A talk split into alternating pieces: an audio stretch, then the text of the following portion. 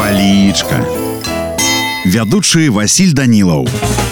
Прывітанне ўсім. Сябры сёння з вами разбярэм слова сысун слоўнік дае наступнае тлумачэнне. Па-перша дзіцяня млекакормячай жывёліны. Цётка пелагея трымаючы за заднія ногі чорнагаловага сысуна тройчы лінула на яго вады з кубка пісаў ермалович па-другое размоўнае слово жартлівае слово жартлівы вобраз маленькае дзіця немаўля. Яшчэ адзін сэнс ужывання гэтага слова іранічны. Так кажуць пра маладога нявопытнага у якой-небудзь справе чалавека. Ну а мяне на сёння ўсё. Добрага вам настрою і нясумнага дня.